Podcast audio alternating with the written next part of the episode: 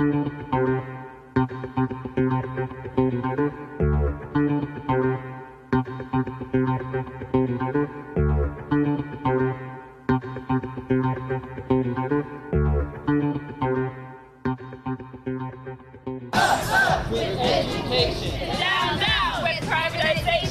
did they say? Enough is enough. But they're not saying it alone country in West Virginia, in Colorado, in Arizona, in Kentucky, in North Carolina, in Los Angeles. The, all teachers are saying enough is enough. And now Oakland teachers are standing up, but they're not standing alone. Oakland is a union town. We are here because our students deserve smaller class sizes. Our students deserve nurses, librarians, art teachers, PE teachers, all sorts of support staff that we don't have. And we are here because the school district is threatening to close 24 schools in Oakland, including uh, the school that right in front of us that we share. I, my school shares a campus with, and we will not stand for that. Stand up with the families. Yeah, yeah. I say down with school closure. we need more money in education. That's part of the reason that we are where we are right now. Uh, we, as a state, are the fifth largest economy in the world. And we fund education here in the, in the United States on a per student basis in the bottom 20%. So that there's a very strong disconnect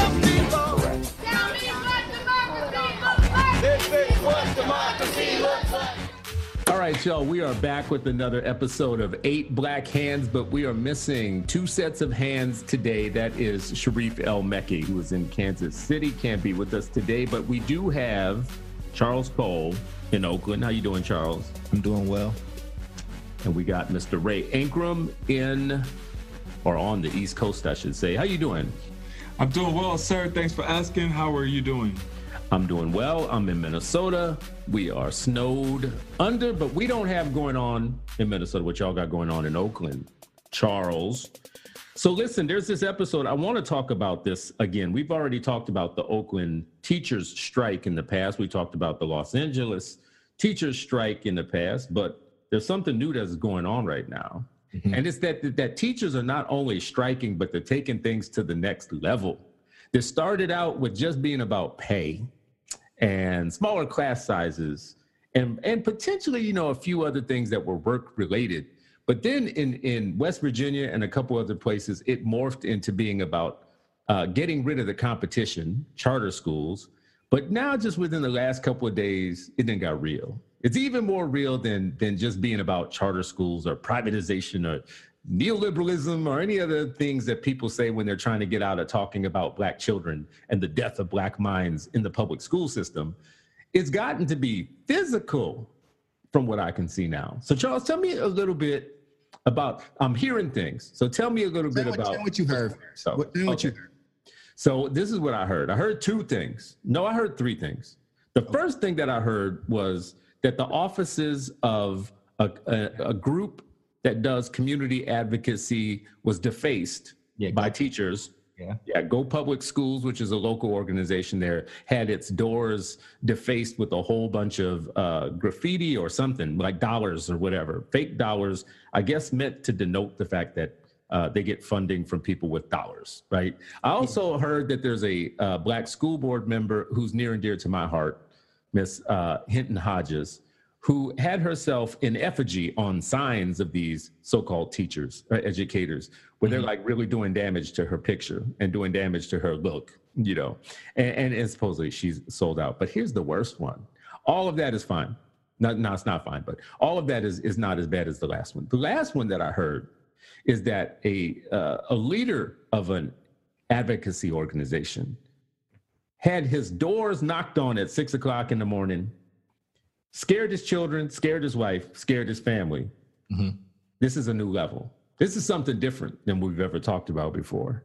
So tell me, am- am- did I hear right? So you heard some of it right. I want to make so you know. Let me clear up. It wasn't graffiti.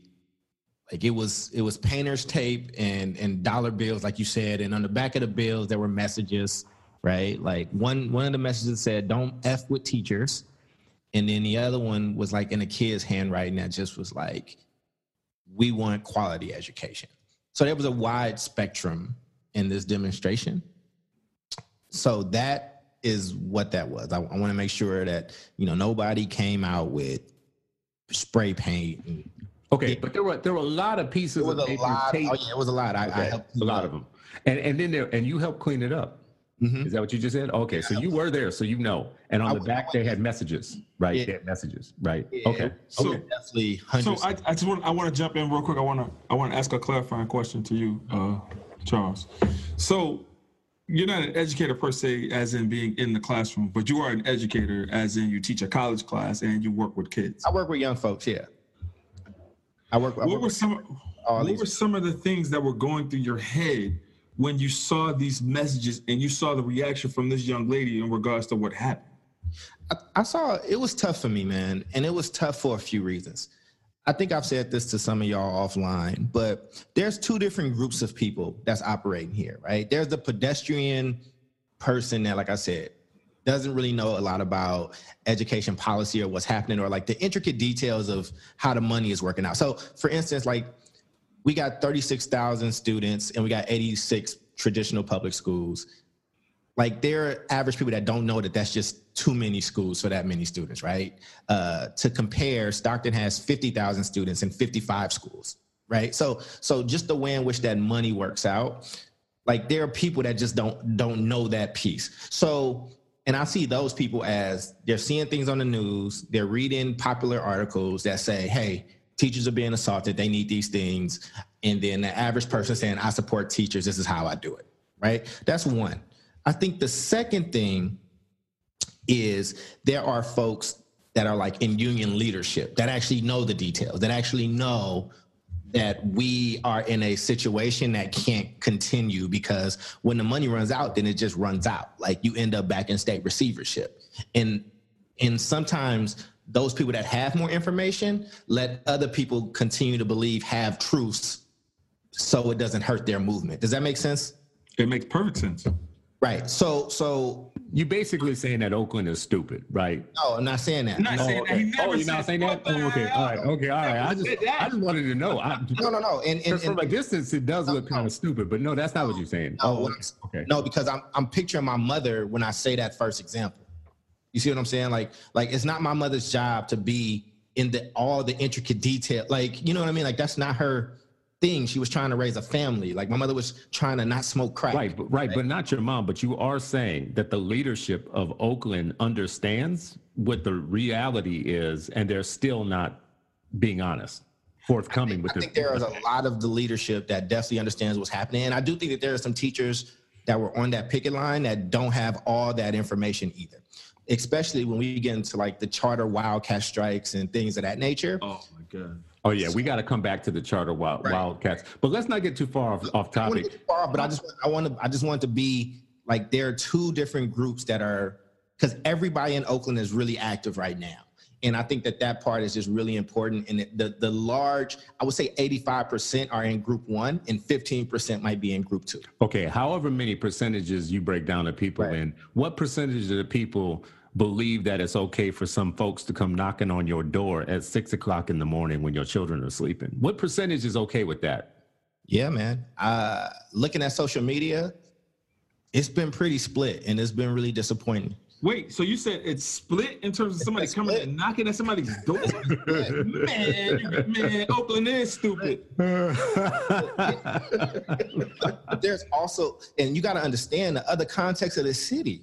Like Oakland is the place where a black superintendent was assassinated. Like you got to understand what's going through people's heads when this happens, right? So they've targeted the superintendent. I think earlier in December. These things have happened. Jumoke has. It's been rumored that Jumoke's home is about to be next on the target list. So it's really I mean, it's some really wild stuff. And there, ha- I did see teachers condemning the actions, right? So teachers started to condemn the actions, and then I heard that union leadership said, "Hey, that wasn't us. We didn't authorize that piece." However, I think that where people are calling BS on that is, well, you know the group that did it. The group leader stands next to you in a lot of things that you're making claims for, and you're you didn't come hard against those people publicly for that act that they did. You see what I'm saying? Like it feels like there might be a group that is somewhat playing the bulldog for the, the, the people in suits. Well, I mean, that's the way that's the way you do when you're a criminal enterprise, right? You have the right hand do something that the left hand can say that they didn't do. I mean, that's that's not new. That's old, right? But what I don't understand is how you have a city. I, I just I didn't call it a, a criminal enterprise. Like No, they are that's- those are our, those No, are our words. Those No, are that's our my words. That's my Yeah. words. You can't call them that because you live Yeah, there you- and you you want to keep living there, right? But but I'm telling you, you're talking about a city that has like some of the world's school, worst schools on planet Earth when it comes to outcomes for Black people and for people of color. Period. Who will never be these college educated middle class people who are walking these lines and dancing in the streets with drums and stuff, looking like a damn circus, looking like a bunch of clowns Absolutely. out there, right? Looking like straight up clowns, knowing, knowing that, that knowing that they should be talking about the outcomes for children, and they never will. But I'm telling you, like, listen, listen, all that's fine. I can be for you until you knock on my door. That's what And, and, and I and I live in a conceal and carry state. I just want you to be real. I I want us all to be real about this. When you are a parent and you are involved in this stuff, and you know people get a little too crazy sometimes, get a little too feeling themselves a little too much or whatnot. You don't knock on anybody's door. You can do whatever you want. Just don't knock on anybody's door. Yeah, man. I- yeah, I, I think, I- go ahead, Ray. I feel like that's taking it to a whole nother level when you're knocking at people's door. Like I, I feel like it's a certain level of diplomacy that you need to have when you're negotiating contracts, when you're a part of a union and you're a part of the other side. And once you step that, once you overstep that line, it's like you're asking for things. And let me, yeah, and, and I, I agree with you. And and and I want to be clear too. I think, you know, when I chatted with John, I think it was like 20 or so people that came to his house, which is still not okay, right? Wait, not okay. what do you wait, wait, why you- 20 people come to your house, bro. I'm gonna be yo, upset. You, Wait, wait, yo, let me finish. Let me finish my point. Wait, me I'm finish my from the south side me- of Chicago. let me- let what the hell finish is my point. happening? How many asses do you have to kick when you got 20 people at your door? So what I'm saying is, is that like I want to make sure that I don't conflate the people that march to the offices to with the people that march to the homes. The Why, people why do you want to? Why do you want to make that clear? What's the? I want to make it clear because the people, it was like 700 people or something that marched to the office, right? Like that was like, 20 people is still a lot of goddamn people to be coming at your house. door. I understand that. Listen to what I'm saying, because I'm gonna give you what my reaction to it was, right? My Okay. reaction is, is very much on par with that. But what I'm trying not to do is conflate like the actions of like the actual union where they met for an event for it was like 1200 people at the initial event and like 700 marked down to the offices and nobody was at the offices right like that was a that was a demonstration people knew beforehand like there And was when you say the offices, which offices? the go offices Okay, so it's, how many? How many was it that? about the, the report in San Francisco Chronicle said about 700. So 700 people marched to the offices of a nonprofit, Right. Because they don't like the fact that that nonprofit is for school reform. Right. Yeah. Right. Okay. And, And that's not thuggery? Charles, that's not thuggery? listen to what I'm saying. I'm not, let me, because I have to, like I said, man, when I look at, I have my own reactions that I'll get to in a second, but I got to get the facts out the way. Okay. Okay. Let's do that. Hit us with the facts. this other group that some people are now saying online was like a rogue group that broke from the plan of what was supposed to happen, right? Like the union is trying to distance themselves from those people. And it was about 20 folks. And from what I'm hearing, John handled it really well. I don't think that I would have handled it very well. Now, my reaction to that is if you come to my house and I have a wife and I have a child, I have children, and if you make my my child cry, you make my daughter cry, like I'm just like we're not having a conversation about education anymore. We're not having a conversation about That's charters right. and districts no more. We're not having a conversation about outcomes no more. We're having a conversation about how I'm about to protect my family by any means necessary right now. I don't give a damn what you're talking about. You can be as right as rain at that point, but you are now threatening the sanctity of my family in a city where an education leader was assassinated. So I have to be very careful with my words in that sense because, like you said, I do live here and I am trying to focus on after the strike when all the national media leaves, all the attention is gone, and we just left with ourselves, the Oaklanders, right? Because there's to be people here that's left to pick that up. And then that's when I have to remind you, oh, yeah, and for the last 60 years, these schools have been failing your black kid, your brown kid the Latino school that's here that everybody's trying to save that had 141 Latino seniors last year, only 26 of them graduated, having met A through G requirements. So now that the union has got what they wanted, Now, can we have this conversation about these kids and these families? Now, because a year from now, six months from now, when this is over and it's in the past, now I'm going to be raising the question of when do black and brown students and parents start to boycott y'all? When do black and brown parents now say, okay, you got what you wanted. We marched with you. We met at the DeFremery Park, 1200 deep, and we marched with you 700 deep, and you got everything that you wanted. They did the more. But I'm wondering, I'm wondering why you have to wait to say that though, bro. Like I talked to somebody in Oakland yesterday, and my question was, you have two groups of people fighting there, two groups of professional people who have a problem with each other. They have a contractual problem. That's all this is. It's it's about contractual stuff, right? Uh, th- this isn't a revolution. Let's not fool ourselves. The people who are out there jumping in the streets and acting like this is some sort of revolution and they got the Che Guevara shirts and whatnot need to be ashamed of themselves because they all look like nuts. Bunch of fruitcakes y'all got out there. But but but, but, but You got- you gotta- no, no, yeah no no no that that's straight up that. true. That's straight up true. I, I got it all on film. I got it all on tape. I got it on tape. you know. Didn't have it on tape, but I do think Yeah. that there are some people that feel like they're fighting for a very valiant cause. I yeah, I don't care. I don't. a lot more information than the Yeah. average person, but continue. Yeah, and you know what? They could feel like whatever they feel like. I could feel like Mel Gibson, but I'm I'm not Mel Gibson. But but the bottom line, like for me, is in this situation, there are adults who are supposed to be negotiating something, who are all college educated and middle class, and supposed to be sitting at a table and figuring this stuff out. They they obviously have failed at that. So so they should be admitting failure of that. But there's nobody stepping up there saying kids who are already very far behind are losing valuable learning time right now. And is there a way that y'all, as professional middle class people, should be fighting this out without making them the the beneficiaries of your your your stupidity, right? Because right now, all I see is a bunch of college educated people having a food fight, but the only people that are getting hurt are the kids. And this is what I don't understand. This is my point. I'm not making it very good, but here's here, here's my point about that is where's the leadership to step up and say, listen, no matter what you do, number one rule is hold kids harmless. Mm-hmm. So whatever you got to work out, whatever problem that you have, go behind closed doors, fix it, work it out, have a table, make it a public table, do whatever you need to do, negotiate in public, hold kids harmless. Bottom line. So where's the NAACP? Where's the black clergy? Where's the, the Latino people? Where are the folks in leadership who consider themselves leader people to step up and basically say, listen, I understand that what's at issue with you all. Bottom line. I think want they the I kids think they are there. I think that you, but you got people that speaking. Listen, man, the yells of people are drowning out like a lot of those leaders. And the superintendent has said that. She stood on that and she said exactly what you said. The NAACP has been on record both in this strike and in the 1996 strike and they ended up getting demonized for it, but, basically saying, I hear y'all about the strike and we'll support teacher conditions, but when we gonna talk about these black results? And they got like vilified for it. Like those things have happened. Like that's on actual record. So I just want to be clear that those things have happened. I just think that right now it is a perfect tidal wave, a perfect storm of everything happening at once.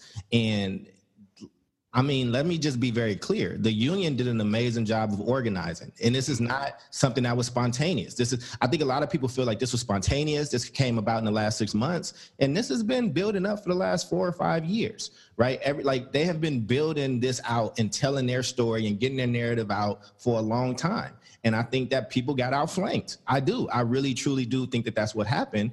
And I think that if you are approaching this like it's a war and what's going to happen after this is happening right like i think some people are trying to be a little bit more strategic i don't know what it what good it does at this point to go out and yell in the middle of a thunderstorm and nobody's going to hear you right um you got to kind of I, I- don't know man i think things are in in motion they're going to play out the way that they play out i think that people are being truth sayers and saying what needs to be said I think, you know, Jonathan came out and said the things that he needed to say, and I think he handled it way better than I would. I mean, he handled it so well, you know, and there are real people in real lives right now that's like really feeling this, man. Like I saw John's kids yesterday. You know what I mean? Like I saw his children. I saw like his son wrote a letter, and the letter is like, like, why are y'all so mean to my dad? Like he just wants to help kids. Like when like seeing a kid write something like that is just it it it sets you off in a different way. So I can go out and yell and scream and, and burn every bridge and, and never have a voice again, or it can be like, okay, you know, what I don't know. Y'all might have a different way of going about it, but it's like sometimes you gotta.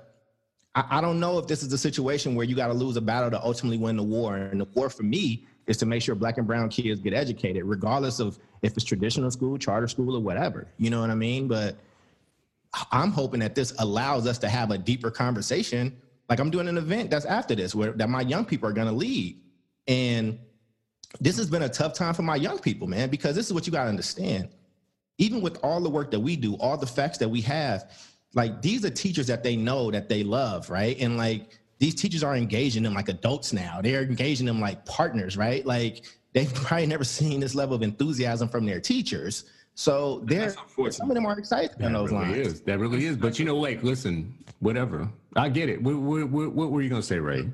So, so, so for me, I want to, I want to just clear some things up in terms of uh, what we're not doing. So uh, we're not. So first of all, teachers in Oakland they aren't middle class because they work for like really low wages and can barely afford to live in Oakland. So let's clarify that.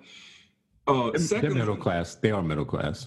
They're college no, educated middle class people. Yeah. All of the people are not middle class people. Not I, all of not all of them, but they are. They. I, I would even venture to say that the majority of the people marching yesterday were not middle class. Like as far as like living comfortably in Oakland, I would right. definitely venture to say that, that that that's not the case. Yeah. So I, I want I wanted to point that out. That's the. We'll come back to some facts on that. We will yeah. come back to that.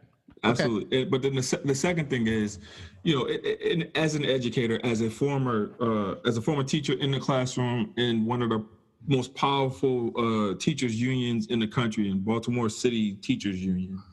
What I will say is this: uh, folks got to handle themselves like professionals. You know, there were times when we were outside of contract or whatever, but you know, at the end of the day, we knew we had to do what we needed to do for kids.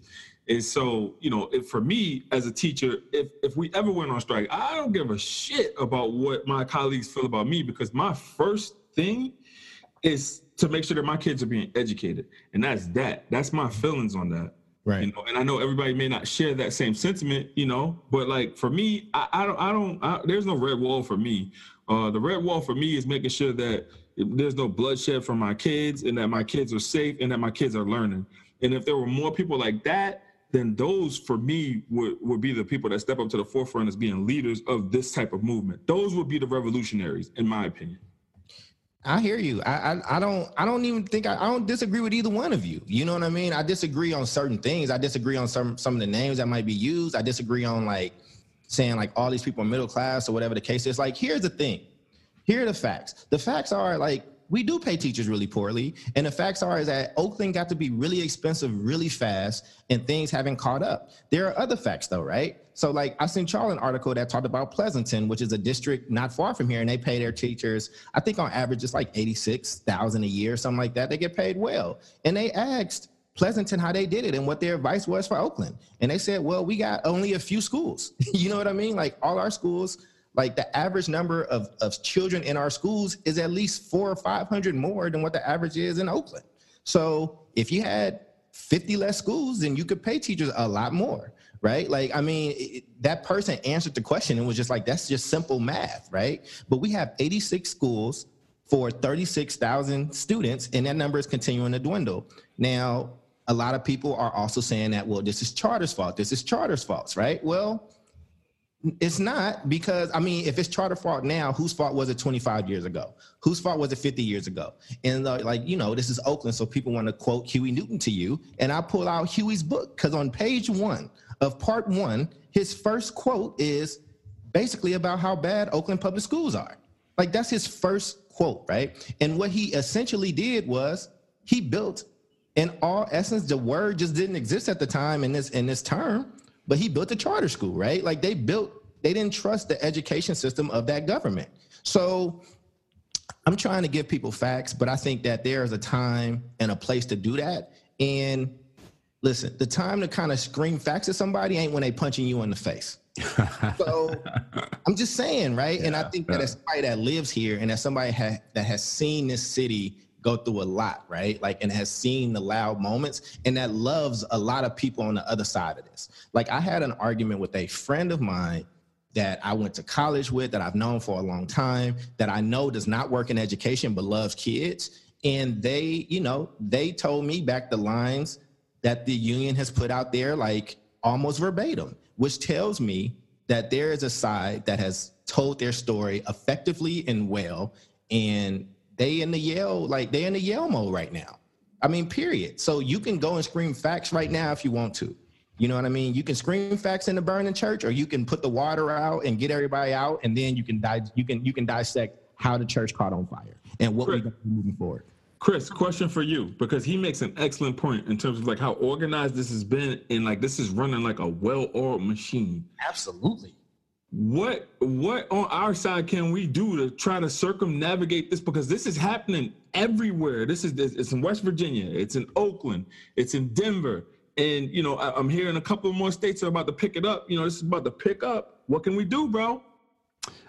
You know, I think the bottom line is there needs to be truth telling everywhere we go. We need to actually be having a, a couple of things happen in our favor, though. You need better relationships in all the cities that you work in. And right now, the union specializes in relationships, and education reformers specialize in the Air Force you know, they bring in the Air Force, they drop leaflets from the sky, and they expect to change hearts and minds. And meanwhile, I tell people this all the time: the Union picks up every one of those leaflets because they're on the ground with the Army, the Marines, the Special Forces, you know, Six Sigma people, everything. You know, uh, um, lawyers, attorneys, marketing people. The stuff that they're doing right now, that we just need to be real clear. They were losing for a long time like like reform took off and and and actually they were on the losing side so they had a lot of time to think through the messages and what they did one by one i think is unseat all of the major messages of education reform like one of the, the charter schools used to be about giving an alternative to students that were trapped in the inner city schools that were known everybody knew them to be bad they turned that message around to call charter schools segregation academies, for instance. That's masterful. That, that you got you got to have respect for that. That's a work of art in communications land, right? They they, they turn school choice you know what used to also be about uh, avenue for the poor to get out of like you know schools that are bad and get into schools that rich people go to or whatever. They turned that around also to be a thing around uh, segregation and ruining the district. They, they're just masterful at it. They had a long time of losing though. Charter schools expanded real fast in these areas. Choice programs expanded real fast um, school reformers for a long time were able to convince the public that the schools were failing and now the public's not so sure testing testing used to be one of those things like every civil rights lawsuit probably that it was ever successful, the first thing they do is pull the test scores to show that there's inequities. And somehow these people have made testing even bad, knowing that every civil rights case requires testing, like to be Absolutely. able to, to, right, to prove your point, right? Hell they, yeah. They've been masterful. Now, what I'm looking at right now is is this slide deck that went out, and it's the it's the playbook for the Oakland Teachers Union, right? the playbook is so clear that none of this is really about education. It's all about jobs and positions. The top three things that they want to talk about are privatization and a charter cap, number one. Number two, class size. And number three, what they call student supports, but it really is just a call for more jobs librarians, um, counselors, nurses, whatever. Basically, a, a strong, more people in the union. And I just want to say this last part because there's a slide here that wants to talk about train people. What should we be telling the public? What are the messages we should be sending them? They have four. They want to talk about white supremacy, neoliberalism, heteropatriarchy, and the role of public education and capitalism. Mm-hmm. This is their game plan, right? These are all market tested themes for them to hit on. And, but I thought and, privatizers were the people that were only doing market testing and stuff like that, Chris. Exactly. Like you would think it's a very business thing to do. Like if you're a market based person, you hire market based firms, but they've hired their firms. These are the four things that they know that if they, if they hit on these messages, especially in progressive cities, right? Because conservative cities don't give a crap about most of these things and, and, and actually they have better outcomes. But it's progressive cities that are this stupid that would fall for this kind of hook. White supremacy. Public schools are in decay because of white supremacy. That's one of their messages. Uh, Neoliberalism involves redistributing public goods uh, uh, to private controls. That's another one of them. Um, the heteropatriarchy, the reason that we hate teachers is because they're feminized, because they're women, right? Uh, for, you know, never mind they're white women mostly, but they're women, and that's why we hate them. And then the last one, you know, the role of public education and capitalism.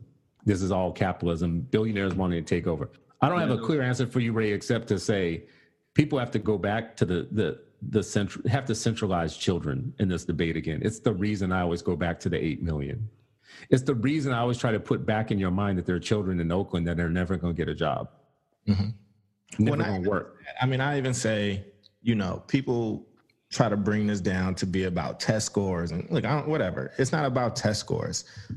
In my dissertation, I did a study and I used three three black men that got doctorate degrees now. But I need to use I, I needed to use pseudonyms for them. So I chose three of my friends that are no longer here and one that's going to be in jail probably for the rest of his life. Like the consequence isn't just test scores or who finishes colleges, right? Like the consequence is that some of these kids will die. Some of them will be dead. They will not be here. And the, the point that I was making in my dissertation was that the three young men that have passed away or, or will be in jail for the rest of their life versus the three doctors is that there are not very many things that separate them.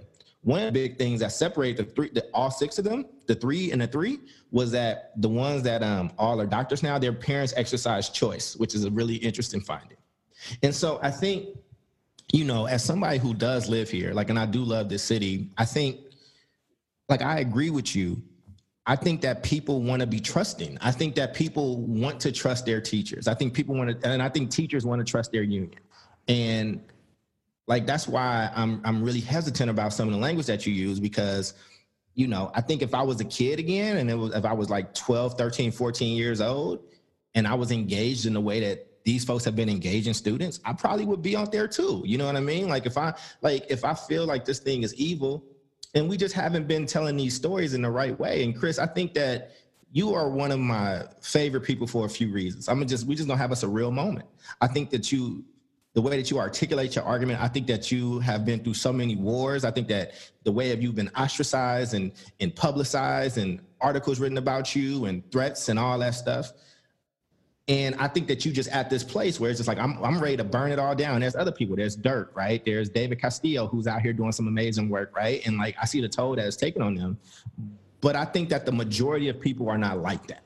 I think the majority of people are not willing to risk it all. I think that the majority of folks you know, I think this is really tough. I think that you are the person that will run out there by yourself against a wall full of bullets.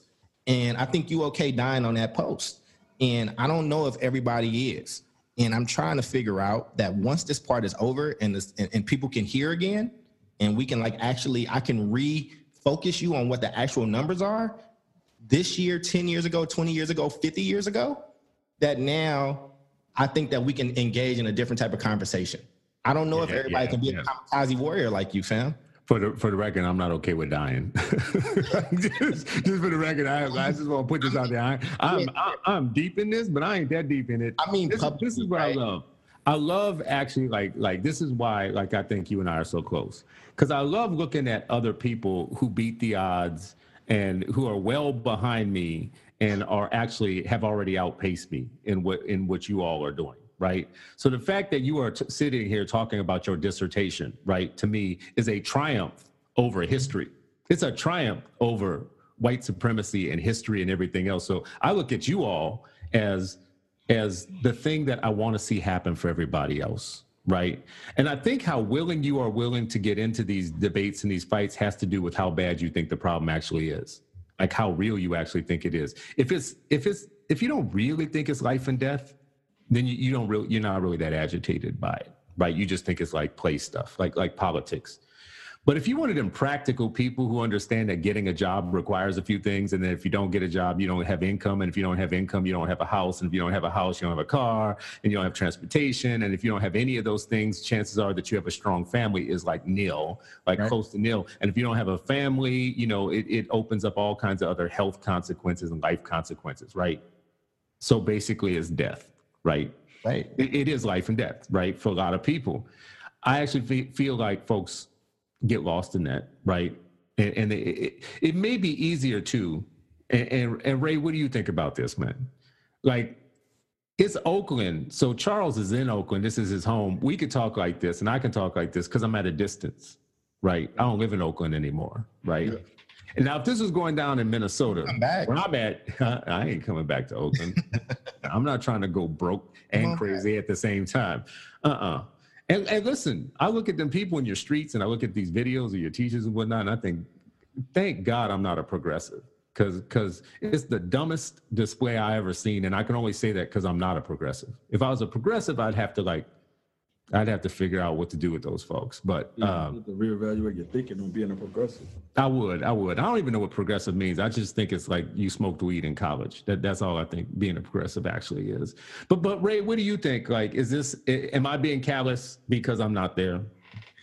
I think it, in some respects, yes, because you know we're we're we're debating on teacher salaries and stuff, and you know you think that they are middle class when they are underpaid, regardless of whatever data, what, what research you pull out, they can barely. Okay, live. let's just stop for a second. Let's just stop for a second. Uh, California's median income is fifty nine nine. Um, that's that's the non metro uh, median income. Uh, the teachers themselves, their their their average salary is sixty three, so it's Yeah, but that's more. So we're talking we're talking about Oakland. We're talking about Oakland. No, this is Oakland. This is Oakland. This is Oakland. It's 63. Yeah. Yeah, Yes. it's, it's it's it's 63 in in in in uh, uh um and and in the same Bay Area what qualify in that area what qualifies you as low income is 40 grand. Right. Okay, so Chris, knock With it off. one child, that's a family of one. Knock- Chris, knock knock it off because you know that not happening. it's virtually impossible to live Right. in Oakland with a salary of forty to Yeah, sixty fam, thousand dollars. Like, Okay, let's just stop. Let's just stop. The average affordable monthly apartment in Oakland costs 581. What are you looking at? You need to And, and where where are you looking?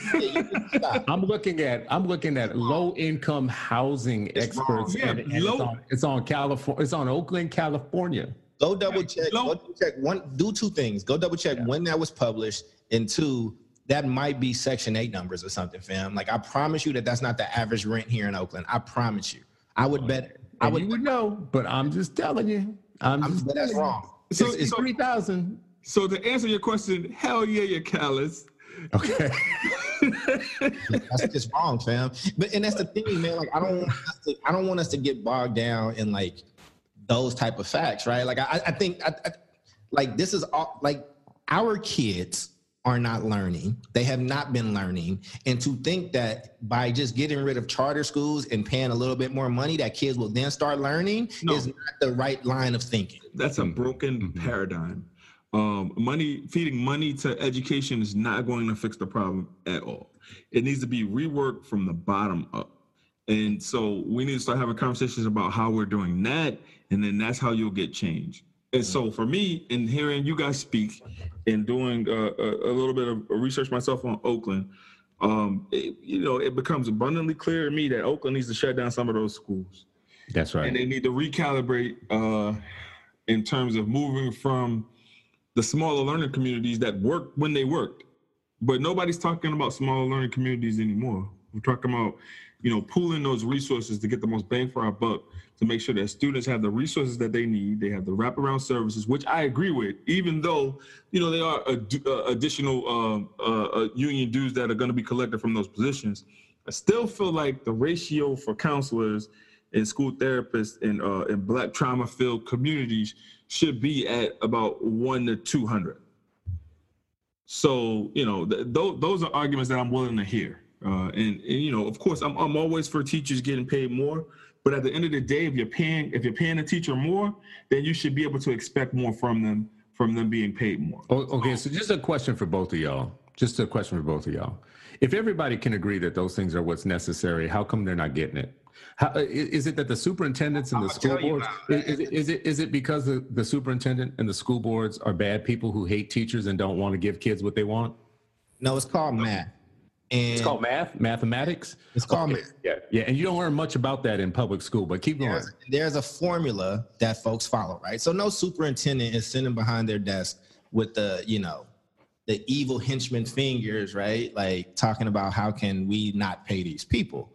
The issue is, is that we had an experiment a long time ago where people said we wanted to do small schools. Small schools means that we can get more personalized attention, this, that, and the third, and it's supposed to help um, with with access to education for poor kids. That experiment did not really work out as well all the places that they wanted to. Some schools did really well with it, some schools didn't. But the problem was that those schools never closed. So you ballooned like what was 40 or 50 schools to something like 80 something schools. And then charter schools started to come because parents, and that's another thing that we need to also like tell the truth about. Billionaires and millionaires did not bring charters to Oakland. It was families and parents in West Oakland that was pissed off at a horrible education system that demanded something better. And they got it. And guess what? That school actually did perform, right? And then other people wanted that, right? So like let's be very honest about that piece. But now when you have schools that are half full, a quarter full, three, you know, one third full, then you can't, and you got all these teachers for all these schools and all these personnels and bodies that need to be in there. You you just you don't have the money to also pay salaries and benefits and retirement. Like it's Okay, just- so so let me just stay there for a second. Then stay there for a 2nd Mhm. So it's not because the superintendents are evil people. No. It's not because the school board is intentionally trying to hurt children and hurt people. It's Right. because the math and the economy is not working, right? Right. And it's because you can't run half empty school buil- buildings without it costing you money, right? That's what you're saying? Right. Okay, so why are the teachers in the streets screaming about billionaires and about um, they're fighting for kids against some sort of evil system? Because, Chris, what's easier to say if I'm a leader trying to rile up teachers? Is it easier to say what I just said, or is it easier to say that millionaires don't give a damn about your kids? It Well, depends on no, what no, kind no, no. And, and Depends on what yeah, I was about to say, let's not talk about easy. Let's talk about what's the right thing to do. Let's not talk about easy. What's the right thing? Conversations then. No, no, no, no, No, we're no, no. It's the same no. conversation. It's the same conversation. Bro. It's the Okay. same. What's the because because first of all, we're talking about the workforce that we entrust with our children every day. So what's Uh-huh. the right thing? Because these are like in some ways these are the moral leaders of our children. They, Yeah, they have our children all day long. So they're supposed to be moral people. So what's the moral thing to do if you know it's true what you just said? I, I, There's no yo, so because you're hesitating right now. I'm not hesitating. I'm trying to. I'm trying to answer the question because I'm because I'm not. What I'm not going to do is I'm not going to say that the. I don't want of you to people feel are attacked. Moral people. I'm just I telling don't want you to feel attacked. I want you to feel like even though you don't agree with this this, this concept, I want you to feel like this is a safe space. Come on, bro. First off, safe space. Trigger. We don't want to trigger you. I'm not triggered, bro. I'm not. I mean, but I'm gonna answer the question like you asked. Okay, go ahead. Go ahead, bro. Go ahead. me the same way. It don't matter to me. But my point is that I'm what I'm making is is that I'm not prepared to say that the majority of teachers don't care about kids or this, that, and the third. I That think wasn't the question. That wasn't what I said. That wasn't what I said. why is that not the thing being told in the streets, right? Why are the teachers in the streets saying something completely different than what you just said? You told me what the real is, what the reality of the situation is.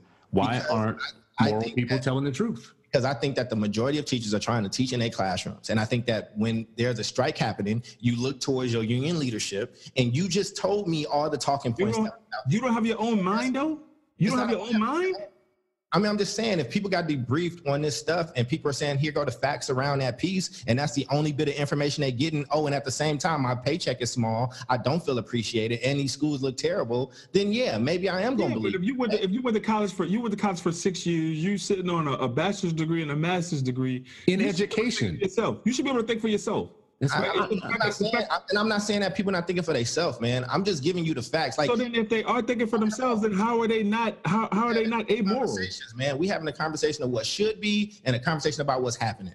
I'm in the place of talking to you about what's happening. I'm in the place of talking to you as somebody who lives down the street from where all this stuff went down. I'm not talking theoretically, man. I'm talking to somebody who like works in these schools and kind of sees these folks. And some of these people do work their butts off. Like some of them, some of them do. And if I'm that person and this is my opportunity to get more money and to get more resources, then maybe I'm not even asking all those other questions. Okay, so you're talking you're talking about the person who's at the ground level, but my question was around why are teachers in the streets uh, arguing Are asking- something? Are you asking about like Oh, union leadership?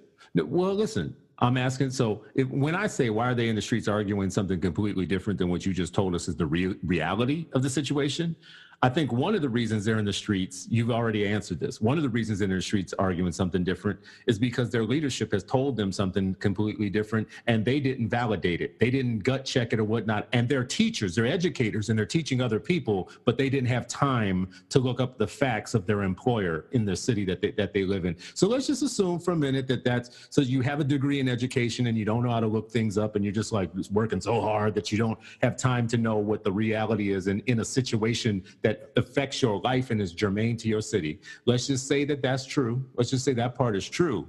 I'm still trying to get to the part where the leadership then of teachers knows what you said to be true half empty buildings.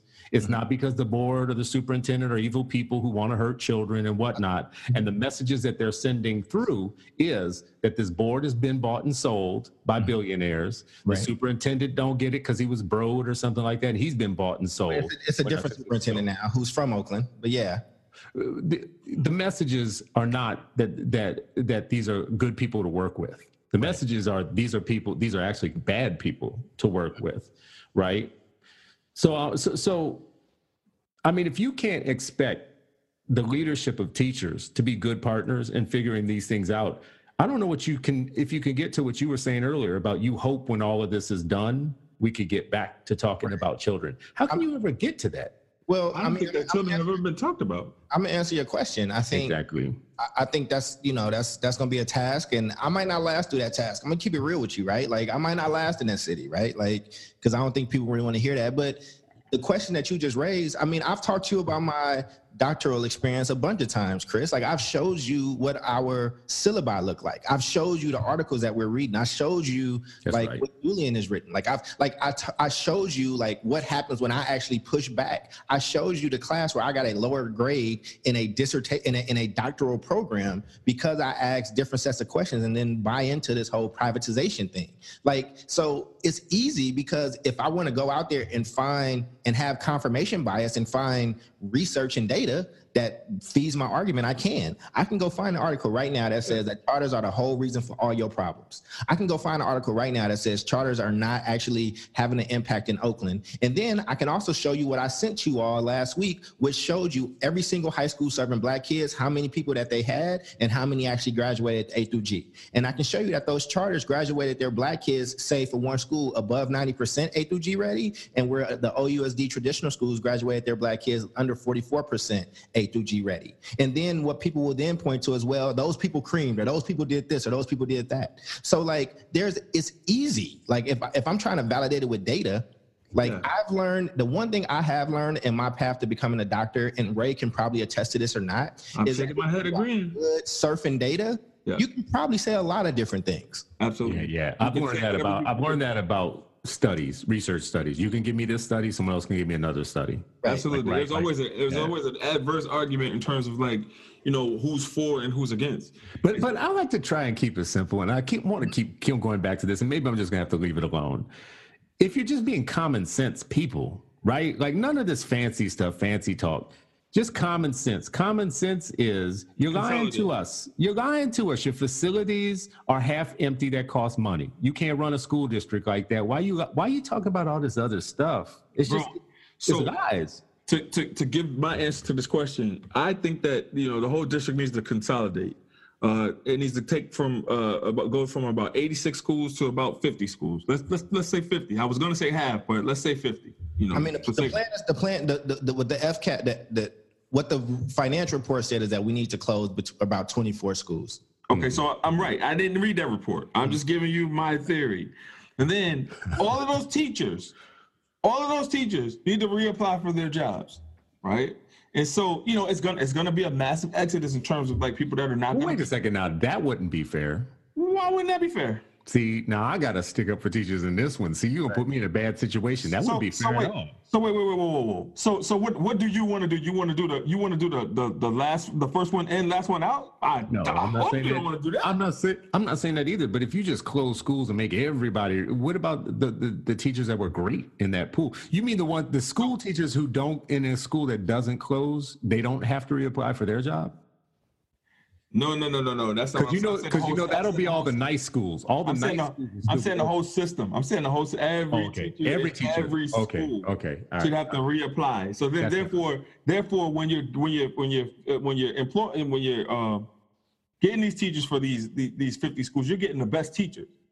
Yeah, I don't know. That's not, that's not gonna happen. And I, and and not only would that not happen, Chris, you you look like you disagree with this. Let's talk about it. I, I actually like. I don't know. You. ma- This one makes me feel kind of weird because if I was a great teacher and you made me reapply for my job, I'd go to the suburbs. I'd go somewhere else. Yeah, I'd, I'd apply somewhere I would easily go somewhere else, and, and it wouldn't I be. would. Uh, no, the only reason I would stay is if I wasn't very good. If I wasn't very good, I would stay. I'd reapply for my job. But, but y'all got to understand, and again, for the lay person that's listening to this podcast, right? And it's okay if you don't know all this stuff we're talking about, regardless of what these people. That's say. true. That's It's true. so like, like, but for the lay person, teachers also get choice. So the longer that you stay, the longer that you are a teacher and you have success, you Yeah. actually the choice in the school that you teach in. So what happens is somebody might have been teaching and killing it for five, six, seven years, and then they're like, you know what? And I want to do the next 17 years in the hills, and that's where I'm gonna go, and that's where I'm gonna be. in the rich hills, right? That's what you mean by yeah. Also, so but then also you got to you got to remember, you know, the union would have to sign, sign off on such a plan, and that union is never going to sign So- off on so- the plan that I'm talking about. So But here, but also here's the thing for other for other lay people,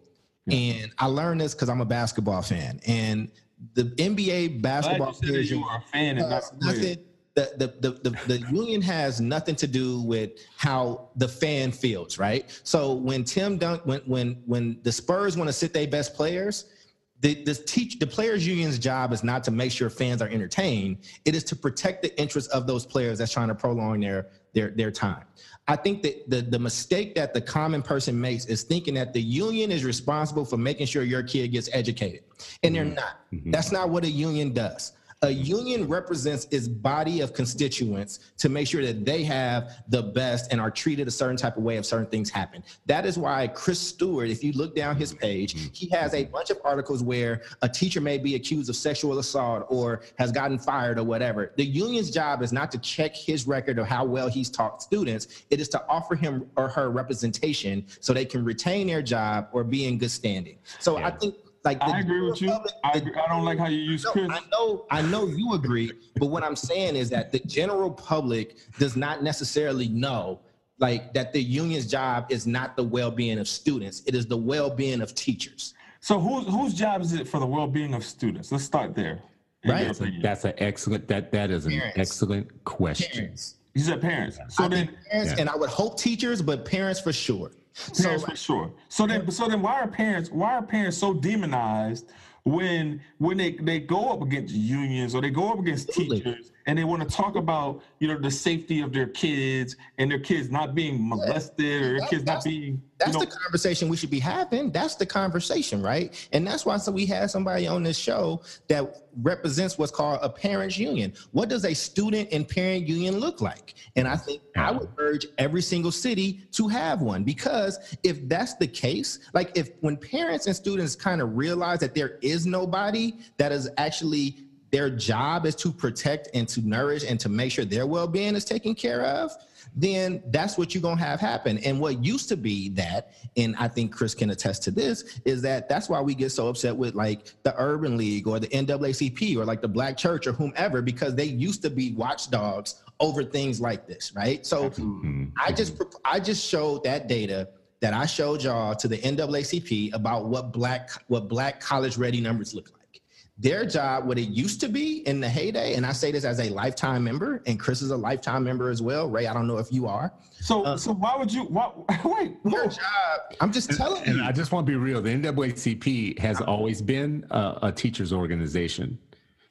yes it was actually- founded on that premise It was founded on the, and, and you know, I was just talking about this earlier today. There used to be a law that teachers could not join the NAACP. I don't know if people know that. Didn't know And that. One, it, you did know that or didn't? There, there was, not know that. yeah, there actually were state laws that said uh, teachers couldn't join them, and there was fear that the NAACP was a communist group. And breaking down those laws became one of the ways in which uh, black teachers were organized in the first place. The NAACP organized black teachers, and they all became members. So the membership of the NAACP grew exponentially because of teachers. And to this very day, teachers' unions um, take union dues, take take membership dues for the NAACP right out of teachers' paychecks. Right, not everywhere, but in some places. So, so it doesn't surprise me that the NAACP would take a different role uh, or a different shot at this. But what does Yeah, but no, but me they didn't though. But they But to didn't. be, but to be Yeah, fair, yeah, in this case, Oakland's, yeah, an that's- Oakland's local chapter has always kind of did their own thing. So, like again, I will send y'all the article where Oakland in the last like Oakland was actually focused. The Oakland NAACP was focused on black outcomes. I will, and, and right now Oakland is Oakland NAACP is trying to focus on black outcomes. That puts them in opposition to the state position and potentially the national position. Yep. But I want to like say that. because you think that there's kudos to a, you think there's a, a misunderstanding about it. I don't think there's a misunderstanding. I think that, like you just said, right? Like when you ask the question of who who feels responsible uh, for the well-being of Black kids, I think that listen, all these programs, right? Like all these organizations, like there's an organizational mind, but then there's also like people that run these p- things, right? And I do, I, I know the people in the Oakland NAACP, and I do, they, I think they do have a natural conviction around this stuff. Like they stood by. uh you know, by Antwan during his his tenure, right? Because he was trying to do I things. remember that. That's kids. true. I remember that. They, they they came out against the the, the charter moratorium. Yeah, but you know what? This thing with with did- I'm just saying, Oakland did that. Oakland NAACP did that. And I just want did, but right now, right now, Jumoke's face is on some of these teachers' Right. signs. That to me, like somebody should be coming out being like, "You're not going to demonize this sister Right. like this because she disagrees with you and she sits on the board." This is a mother. This is like a Oakland native. This is somebody who's real. She's not paid off by anybody. Anybody knows Jamoke. Anybody knows her knows she's a regular person. She's a just a regular person uh, uh, and a beautiful person at that. Um, just you know, one last question. All of this sounds like a lot of work. Do y'all think that honestly, like, we should just be working as hard, or should we just pull our kids out? Because honestly, I think it's time to give up on these type of school systems. That everybody looks like clowns. They're they're, but they're in the streets. They, they I don't know that they should even be with children. Honestly, I mean, it looks kind of stupid actually to hand your children over to these people in this system that got all these problems. Shouldn't people just leave? I mean, I think it's I think some people can, I think some people can't. And you know, I'm answering y'all y'all know the, the story of like my mom's and stuff, right? Like like my mother tried, man. Like my mother was like, "Yo, I want him to go to Berkeley High." And my mother had a record and she was informed that if she got caught using a different address, like she would go back to jail like that's like my mother did not know how to like navigate this stuff. And i think what charters have represented in this city for black and brown people is a way out that one can like afford right? Because oakland has a lot of great private schools too right? Like i mean we got some amazing private schools like in and both in and around the city but everybody can't afford to do that. And so Do I y'all have any type of like scholarship aid in California? some there's some but you Yeah. gotta still you still gotta know how to navigate right? You still Yeah. gotta know who to go to for that stuff. And i actually think that there's also oakland does have a huge sense of pride man. Like you know it means something to say i went to school in oakland here. Like it, it, it like if you want to run for office here or something like that like people gonna ask you like what school did you go to? Like where are you from? You know?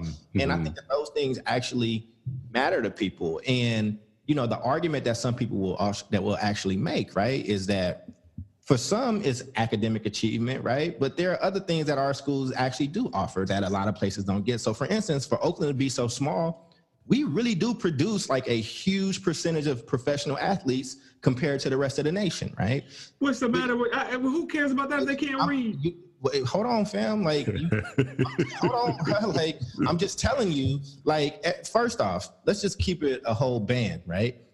There are some folks that like, like I wanted to go to college. Like that's what I wanted to do. But I do have like friends who play professional ball, who play professional ball now, and like their parents put them on a track early on. Like that's what they were gonna do, right? So going to McClymonds, if you want to play professional ball, like football, is a really good idea, right? Going to Tech, if you want to play basketball, is a really good idea.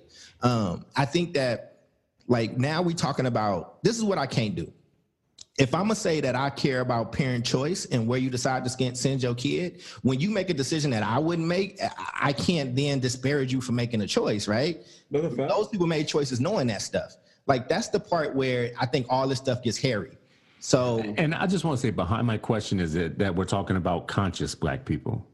right? Like I, I think sometimes when we talk about black people, we always go to the worst of the worst, Right. or the least capable, or the ones that don't have nothing. They ain't got no shoes. They got no feet. They were born without feet. They don't have knuckles. They don't have no knuckles on on their hands. Uh, you know, they they're missing follicles, right?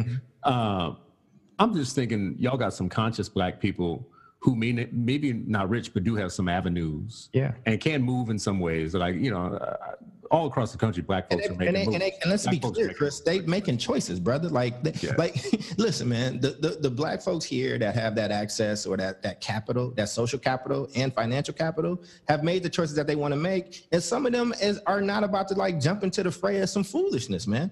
Like some of them is like watching this stuff That's a fair point. and just being and, and they kids is like, hey mommy, are we are we gonna join the picking lines? Like, no, you taking your ass to school on Monday at the school that's not sharp, that's the school that's not picketing, right? Right. Like, I mean, we can have these kind of conversations, man, like all the time that we want, right? But it's like as soon all it takes is one or two questions below the surface, and all that stuff starts to unravel. You feel me? So Mhm, what I am, and I want to say this because I know some people don't listen to our all of our podcasts. I know that like when Chris picks the name of the podcast, like some people already like, like that's what happened. right? so I just want to say this: if you make it to this point in the podcast, what I want to what I want to make sure is like once this, I understand what the role of a union is. I understand that war tactics. I'm not. This ain't. This ain't me saying whether I like or agree with something. This is just simply me saying I understand that folks are using war tactics, and, and that's just where we are. And at the end of this, the person that runs a union is a brother. I still want to meet with that brother. I really want. I want to meet with him, and I just want to understand You should get him on this show, bro. You I would get like him to. here. I would like to, and if I have to, I'll do an interview with him just by himself because you Negroes are crazy. But see, I, see, but I- why I gotta be? Why? Wait, wait. Now, why? Why it's- does that gotta be all like the disparaging stuff you done said about my city. I threw out one crazy, and y'all get sensitive. Let can I finish, brother? I Y'all, just- uh, yeah, well, and I'm just telling the truth about your city. I'm But I'm not. just- I'm I'm- not lying about your city. What, I, what I'm saying is, but I, but I, I do. I think I, I want to hear his story. I want to hear how, as a brother, like that started as a teacher and how he rose up through power. Like, and I really want to understand from his perspective, you know. And I want to ask him other questions. I do want to ask him, however this strike goes, right? At what point does he feel that things will get better for Black kids in this city? And I and I and I want to have a conversation around that. And I'm willing if if if he tells me like just the thing i'm willing to work with anybody here that shows me that they actually want to see black and brown kids do better um, i'll host an event for him i'll, I'll do whatever i need to do if that's going to ultimately lead to these numbers getting better and Well, that's what you got to do, man. You I do what you will. got I, to do. I, Yeah. I will. I will work with who. I don't care, right? Like, because it's not about me. But I mean, my thing is like, because they're supposed. Part of this deal is that they're supposed to be building some type of accountability model, right? So it's like you're allowing these folks that you want to hold accountable to build their own accountability model. Like, that's like almost letting. Are y'all? Did, did, are y'all Pablo Escobar fans? Like, did y'all like? fans. Not Uh, fan- uh, no, I no, mean, like- like what- of the what- story. What? What? so you you expect me to Pablo- be a fan of a drug dealer? right. Who kills talking people? about the- the I'm talking- murderer. You are from Oakland, bro. I mean, a little bit. You know what I'm saying? I mean, Felix. Hey, man, Felix Mitchell is one of the biggest heroes Oakland has ever seen. You should do some research on him. But what, No, we shouldn't. No, we should not. And I want to scrub that from anybody listening. Get that out your ears. Just, you should, you should, you should, you should do research on him. I'm just telling you who he is. But Moving on. no, it's not moving on. Like, because it's a fact. But what I'm saying is, it's like it's almost like when when when Pablo negotiated his own arrest and he built the jail that he was going to be in. Like that's almost how I see like the people you trying to hold accountable being able to build their own accountability system. But I'm interested to see Who, who are those people? Who are, who are doing that? The So- teachers are doing so- that? The superintendent? So part of this package that I'm hearing, right? Part of the negotiation package is how are how are we going to hold teachers accountable? And the union is supposed to be bringing something to the table. Oh hell no! Oh hell no! Well, so- That's but, but, but, but listen, even if they bring it to the table, even if they bring it to the table, that's just a starting point. I'm, I'm interested. I want to hear what it is. That's a start. That's a I starting. I know what it is. I can tell you. I've seen this movie before. It's some bullshit. I'm going to tell you right now. I know what it is. I've seen this more this movie before. Don't go in that room because you know what you're going to come out with. You're going to come out with peer assistance review, Mm-hmm. and all that is is a trick that that tricks districts into a system that you can never fire a teacher. That, Well, that's what like I said, the, the, and and just and like I, and I'll shut up for the rest of the episode. But like I have none. I don't know this brother that runs the union. I've never had a chance. Like we met once. All right, you talk to him. You But, get him but you on. just said I you would just love to. I'm- I- this is what I have to say. I'm saying this because whoever makes it to the end of this podcast, uh, I want to hear his story. I, I don't have anything disparaging to say about him, and I'm willing to work with him uh, around some stuff if there's a way that I can be helpful. Because again, it ain't about me. It ain't about the eight black hands. It ain't about Ray, Chris, or the union president. Right? Ultimately, it's about the educational status of our young people. We and agree. so I just want to. I just want to put that out there. I'm not going to disparage that black man who wrote okay, don't don't and, in and, a uh, white organization. Yeah, you know, let him let him do his thing. Let him eat babies and do whatever he wants. Let's And not hold him accountable. Let's not hold him accountable for nothing because he's black. you, And you, black, you can't say that. You you trying to work with him. We can say trying whatever work him. I got, from a distance, all I hear is he's black, so he can get away with murder. But anyways, let, so so, so murder. I said, but I'm gonna listen. I'll listen to you. I will listen to you, black. Yeah. I would. I'll listen You- to you. wait, whoa, I'll also what? listen to the screams of the minds of black children dying in classrooms. Yeah, I hear so, them so- So, so, Ray, you know, the last thing I hate to give you this question as the last thing, but I saw a video of a teacher. I saw a video of a teacher at a rally who was really just like. Uh, she was loud and aggressive, and she was from a charter school, and she was basically saying we have to realize that we're part of the billionaires' plan too, and to say that it, that's un, unacceptable. You you lead a charter school. Quit. What, what's that? Yeah, that's She true. can quit if she feel like that. She can quit. She there is an at will policy in charter schools here, and you it's at will on both sides. That's so And- real. That is so real. And if she didn't really quit, if you feel she that would be, she be helped to quit. Yeah. If you can quit, I mean, like if you want to listen, if you feel that strongly about it, and you That's feel true. that in your That's true. And you're Like- not just high side, you're not just fronting for the Yeah. microphone. like, like if Yeah. like you, she wasn't even questioning from what I'm hearing you say, right? She wasn't even like, man, I'm weighing these two things. She was like, I, I'm part of billionaires plan. Well, if that's She was saying all of us who work at charter schools need to understand that it's unacceptable for us to be part of the plan. And and I like what you said. Now I'm gonna ask Ray this, but if it was me, the next day when she would come into school, I'd be like, you know how you come here every day?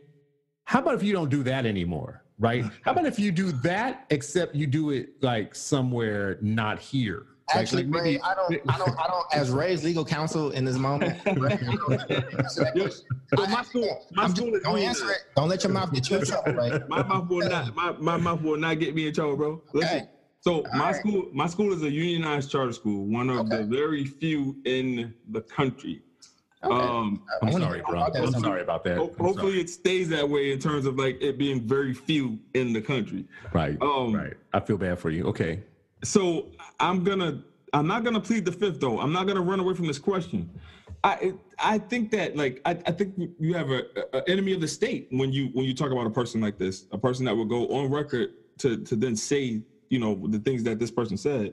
And so I, I just don't I don't I don't first of all I would love to see the reaction of the colleagues that are actually bought into the charter school movement mm-hmm. and are mm-hmm. at the school for a totally different reason than what she is.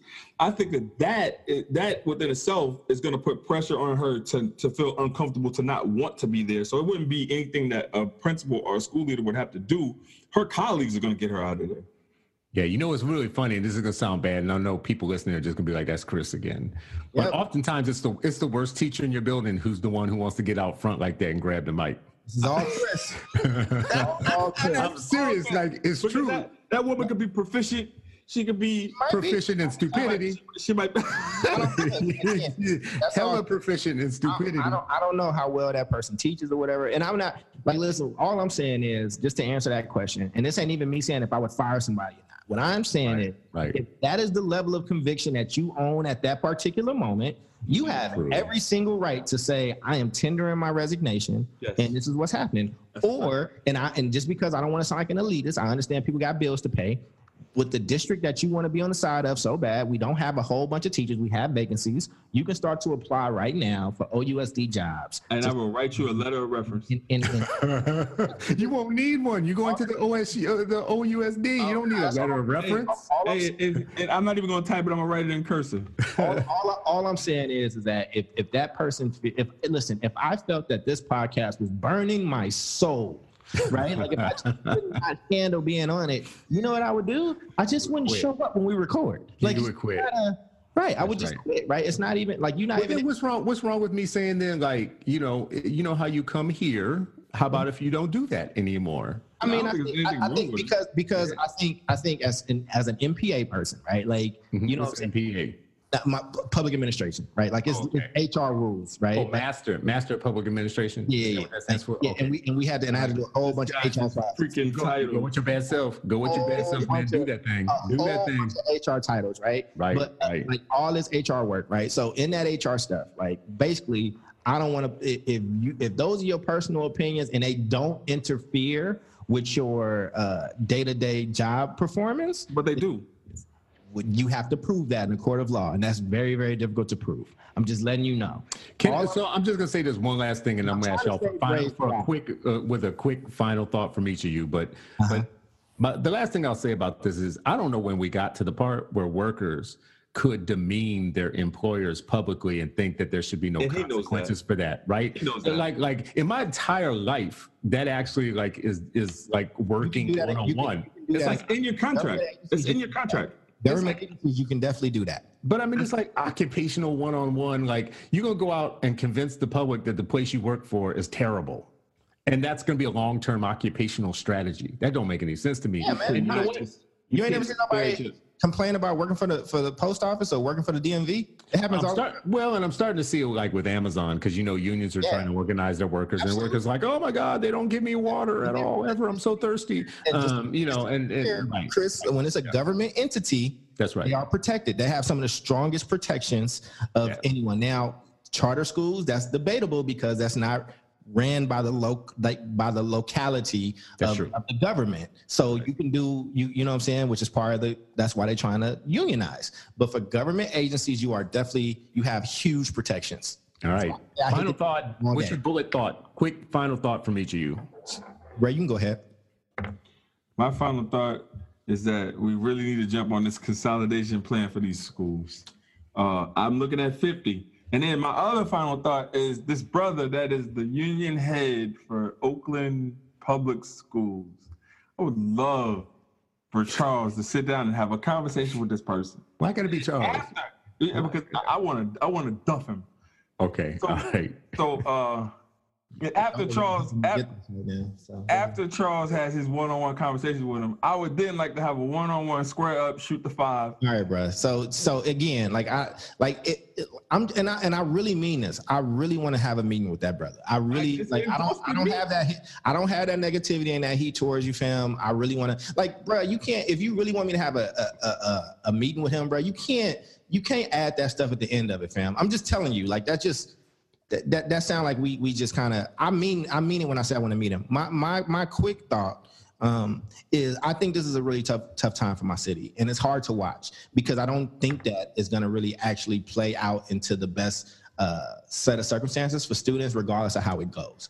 But what I am hoping is that after this moment, we can kind of come back together as a city, and we can actually start to focus on what the cold hard facts are of this city. Is that if you are black, brown, Southeast Asian, and or poor, living in poverty, educational outcomes have not been good for you for not the last 10, not the last 20, not the last 30, not the last 40, not even the last 50, but more than 60 years, right? And if we can start to have that conversation, and now all you parents that that supported your teachers, all you students that supported your teachers as best as you could, and you were there for them, now you get to ask everybody else to now be there for you. I think you've built up that political capital, and I think that it's the opportunity for us to have a new conversation that I, I would love to help usher in. Well, I love the fact that we have had more riveting conversation. My final thought, quick thought is, you know, building on what you just said, I don't think it's a tough time for Oakland. I think it's a tough time for the underclass children of Oakland. And I don't think it's a tough time just for them because I don't think Oakland is special. I think this exact same playbook played out in Los Angeles. It's playing out in Denver. It's playing out in West Virginia. It's playing out in Austin. It's playing out in Seattle. Everywhere where you have rich, white, progressive people who have taken over a city, you have terrible educational outcomes. And they don't want to talk about it. And what they want to talk about instead is all of this college level nonsense about neoliberalism and all this other stuff. They don't want to get down to the brass tacks of the underclass in their cities. basically having their lives ruined in the classrooms that they're in. I actually am glad that I'm not a progressive. So my final thought is I think black people and people of color should reconsider their friends, reconsider their allies, because these ain't them. Your te- teachers are not your friends. Um, and as much as people are gonna give me a hard time after they listen to this, and they're gonna come at me and they're gonna be like, "Oh my God, my aunt's a teacher, my uncle's a teacher," blah blah blah blah blah. I feel the same way about teachers. I feel about police officers. Yes, some of them are good. Some of them help you. Some of them serve you. Yes, there's some good judges. Yes, there's some good teachers. Yes, there's some good everything. But the system is rigged against you. Let's not be stupid. Like Malcolm X told you, not to be bamboozled, not to be hoodwinked, and I feel like that's what we are. Ray, you looked like you had one last thought. Yo, bro. I do have a thought, man. okay, You what's your one last thought? You sent out a tweet, man, and it was like one of the most powerful tweets that I've seen you send out. I think it might have had over 200 likes. You were recently somewhere to where you witnessed a classroom, and you were like, the the teaching was flawless, and and and then I sent a follow up tweet was like, you know, imagine how that would be, and if if every kid was able to to have that in a classroom. What did you experience? Oh man, so now now you're gonna open this up. I'll try and do this quick. I was in Nashville. I visited a school, and um, they said, you know, we want to like show you a math class and show you a different class. I forgot what they were. I think I saw a science class and a math class. In the math class, the the teacher in that was an assistant principal who stepped down to go back in the classroom and teach because he's a mathematician and they were they were suffering in math so he decided i'm just going to go teach right like he took over a math classroom i walk in he had such a, a command of the the um of the material and the he had set the context in the room where every student was building on the other student's knowledge and the problem was getting solved one by one class member by class member and it was a very complex problem they were working on and they were just spitting out the facts level by level and he was leading them somewhere that he didn't see but he got them there he got him to the end of this very complex math thing. And I'm sitting in the back of the classroom going, God, man, this look at this dude having their having their full attention.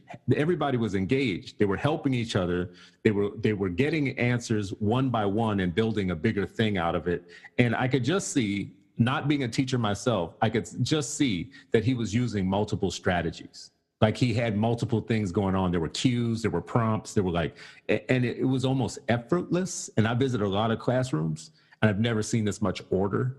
And especially in math like higher level math i've never seen this much rigor and order. Uh, the second thing this week was i had my teacher conferences. And one of my kids has a teacher who is such a monster at like uh, um, metacognition, pedagogy, um, um, setting the context context for for learning, and understanding what strategies are used for what, and then being able to explain those to me, a layperson, as a parent. So when we sat down, like, um, and talked about reading, for instance, um, she blew my mind with how much she was translating to me, and I was understanding right? I could tell like we have, I got multiple kids. We've been through a lot of teachers and we got a lot more in the, in the pipeline. I've learned a thing or two about knowing when you see one that's really just got it. And she has got it. She's a monster in that classroom. And my daughter um, models her at home. So I will be out of the room. I'll come back in. My daughter will have cut up hundreds of pieces of paper and written things on them. And then she's got all her dolls lined up and she's modeling her teacher she's acting just like her teacher and she's she's teaching her dolls or whatnot and i can see it just so clearly it's having an impact this is one of the we, we have this ever so often we have a teacher like this ever so often this is one of those monster teachers and we just need more of them anyways you made me say something nice about teachers see see you made me say something nice about teachers and it's true that i have lots of respect. Yeah, you for like certain teachers. teachers. Like it's it's okay, brother. No, he likes he likes good teachers, not certain teachers. He likes good teachers. Uh, whatever. You like. I mean, it's, that's okay to like good teachers, bro. Like what? yeah The, this is what i don't think this is teachers not an know. anti-teacher show. I just it's want to not. Like, this is this is what teachers I, I don't think that they know. I don't think teachers know that like when they try and act like all teachers are the same and that all teachers are created equal, especially like if you're me and you have multiple kids and you've been through a lot of teachers, I don't think that they know that parents are smart enough to know when they have a teacher that's not as good as another one. Right? I don't think that my neighbors know to ask for certain teachers. They know to get their kids out of certain teachers' classrooms, as a matter of fact. It's not because everybody's ignorant. It, it, it is because people can't tell the difference, right? So I know y'all can because you're in education, but parents can too. You don't always have to be uh, an educator yourself to get it. Anyways, I want to wrap this up. This has been another good episode of Eight Black Hands. We are four black men. Today, we are three black men who care about the education of America's 8 million black children, and we are not going to give it up. We thank you for listening to us and supporting the podcast. If you liked it or loved it, we would love it if you would leave us a review on iTunes or wherever you listen to our podcast and share it with a friend. Also, search for us on Facebook. Look us up. Charles, how can they find us on Facebook? Well, you can't find us on Facebook.